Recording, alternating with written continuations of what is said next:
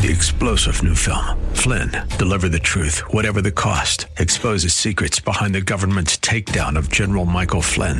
Flynn knew what the intel world had been up to. He ordered the first audit of the use of contractors. This set off alarm bells. He told the truth. He was the most dangerous person for Donald Trump to hire. They had to get rid of Flynn. Flynn, deliver the truth, whatever the cost. Available now. Watch it today. Go to salemnow.com. Salemnow.com. The Supreme Court weighs the death penalty for the remaining Boston Marathon bomber. The defendant's brother planned, led, and directed the bombing. Higher prices, empty shelves, not enough truck drivers. The Port of Los Angeles announced today that it's going to be begin operating 24 hours a day, seven days a week. And life imitates art for William Shatner. Space, the final frontier.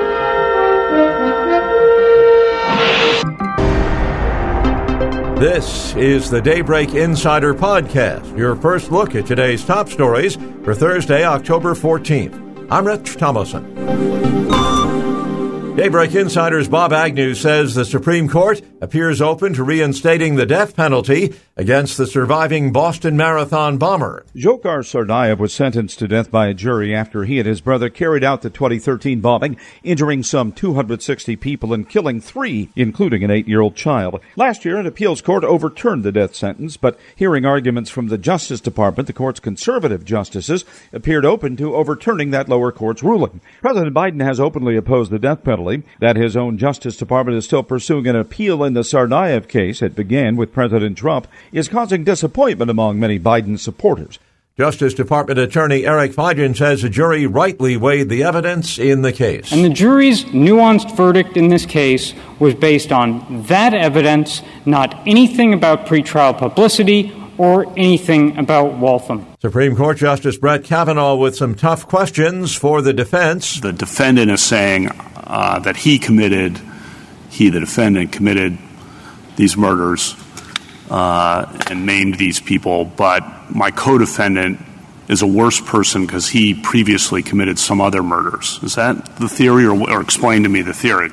The defense argues that even though Dzhokhar Tsarnaev participated in the bombings, his older brother Tamerlan is really to blame, saying Tamerlan planned and executed all of the specifics of the bombing and that Dzhokhar just went along with it. Supreme Court Justice Elena Kagan. Now, all of those, that was the entire case. Were those mitigating factors sufficient to um, give him life in prison rather than the death penalty? The justices expected to rule in the case by next July. Daybreak Insider's Bob Agnew says a major abortion case set to go to the High Court. John Bursch with Alliance Defending Freedom says the case involves Mississippi's 15 weeks law. It says that you cannot take the life of your child after it's reached 15 weeks gestation. Bursch tells the Salem Radio Network modern science makes clear the humanity of an unborn child at 15 weeks. All it has to do is grow a little bit bigger. Um, if you saw the, the baby at 15 weeks, no one would deny that this is a human child. The High Court is set to hear arguments in Dobbs versus Jackson Women's Health Organization on December 1st. A former Justice Department attorney is among those subpoenaed by the House committee investigating the January 6th riot at the U.S. Capitol. Jeffrey Clark was an assistant attorney general during the Trump administration. Attorney General William Barr had said the Justice Department found no evidence of widespread fraud that could have overturned the results of the 2020 election. But Clark lent a sympathetic ear to Donald Trump's claims the election results were fraudulent. He clashed with superiors during the final weeks of the administration, including during a dramatic White House meeting. Meanwhile, some officials involved in organizing and running the rally that preceded the violent storming of the Capitol are handing over documents in response to subpoenas. Ed Donahue, Washington.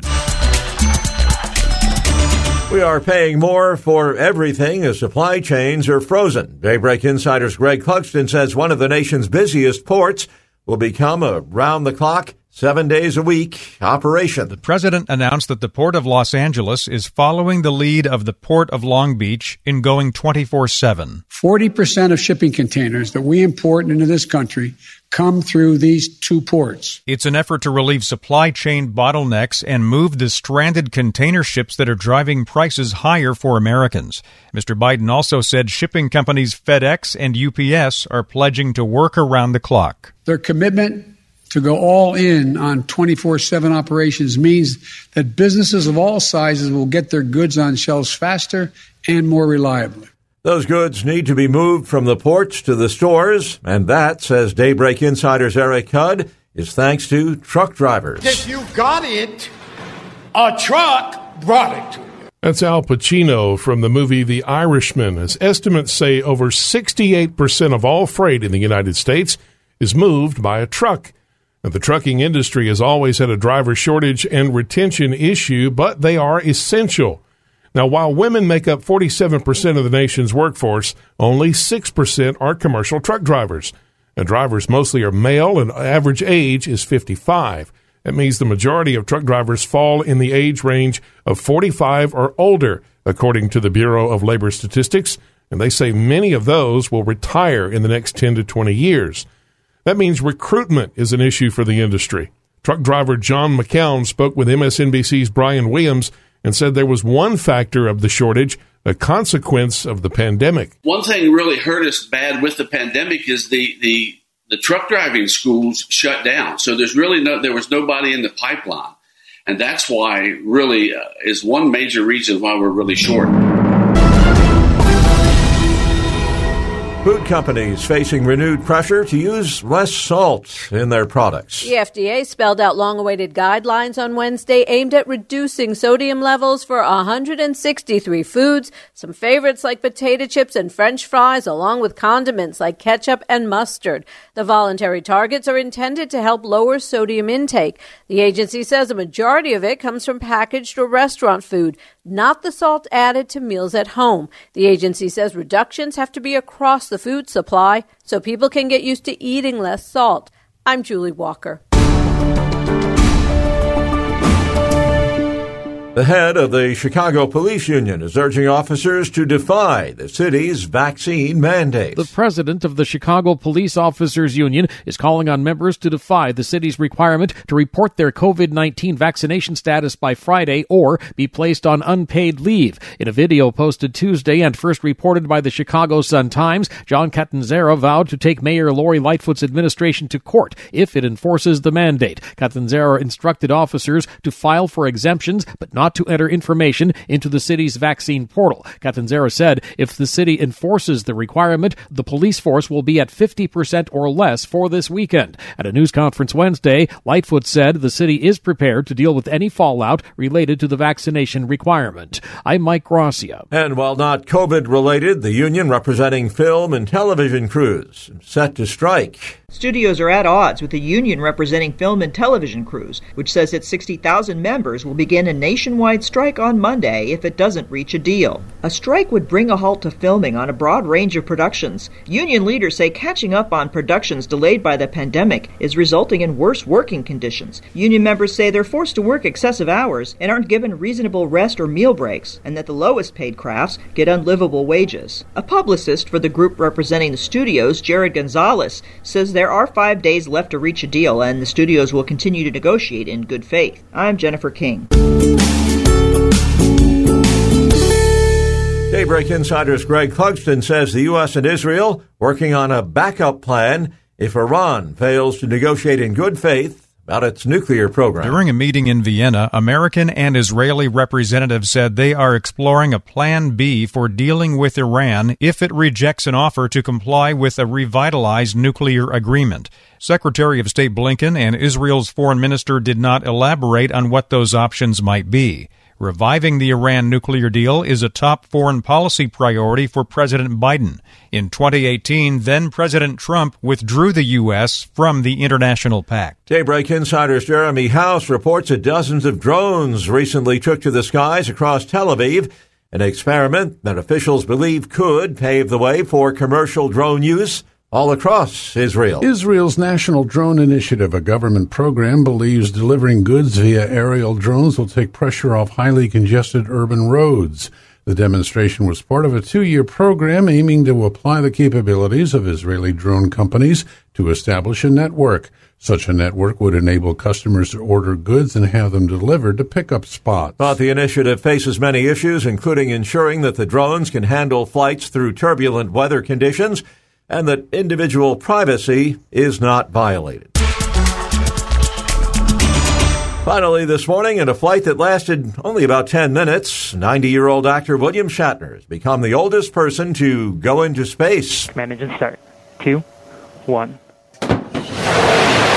William Shatner and three fellow passengers blasted off from West Texas to more than 66 miles into space as part of the Blue Origin flight. Shatner's claim to fame is playing Captain Kirk on Star Trek. Upon returning, Shatner was overcome as he thanked Blue Origin founder Jeff Bezos. What you have given me is the most profound experience I can imagine. Uh, I'm so filled with emotion about what just happened. Audio courtesy of Blue Origin. I'm Margie Zaraletta. Subscribe to the Daybreak Insider podcast at Apple or Google Podcasts, Spotify, or SalemPodcastNetwork.com. Get our companion Daybreak Insider newsletter each morning at DaybreakInsider.com. Ongoing coverage of breaking news and commentary at SRNNews.com and TownHall.com. Thanks for starting your day with us. Join us again tomorrow. I'm Rich Thomason.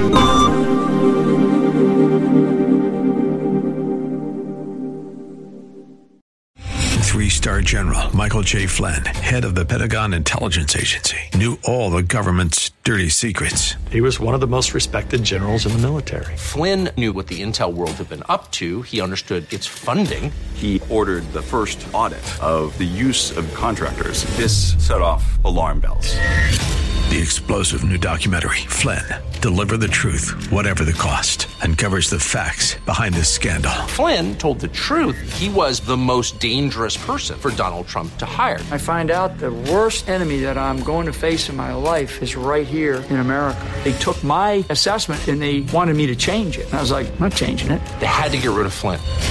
With in depth interviews, archival footage, and never before seen personal records of the man behind the headlines. I just felt like I was drowning. Flynn, deliver the truth, whatever the cost. Available now. Watch it today. Go to salemnow.com. Salemnow.com.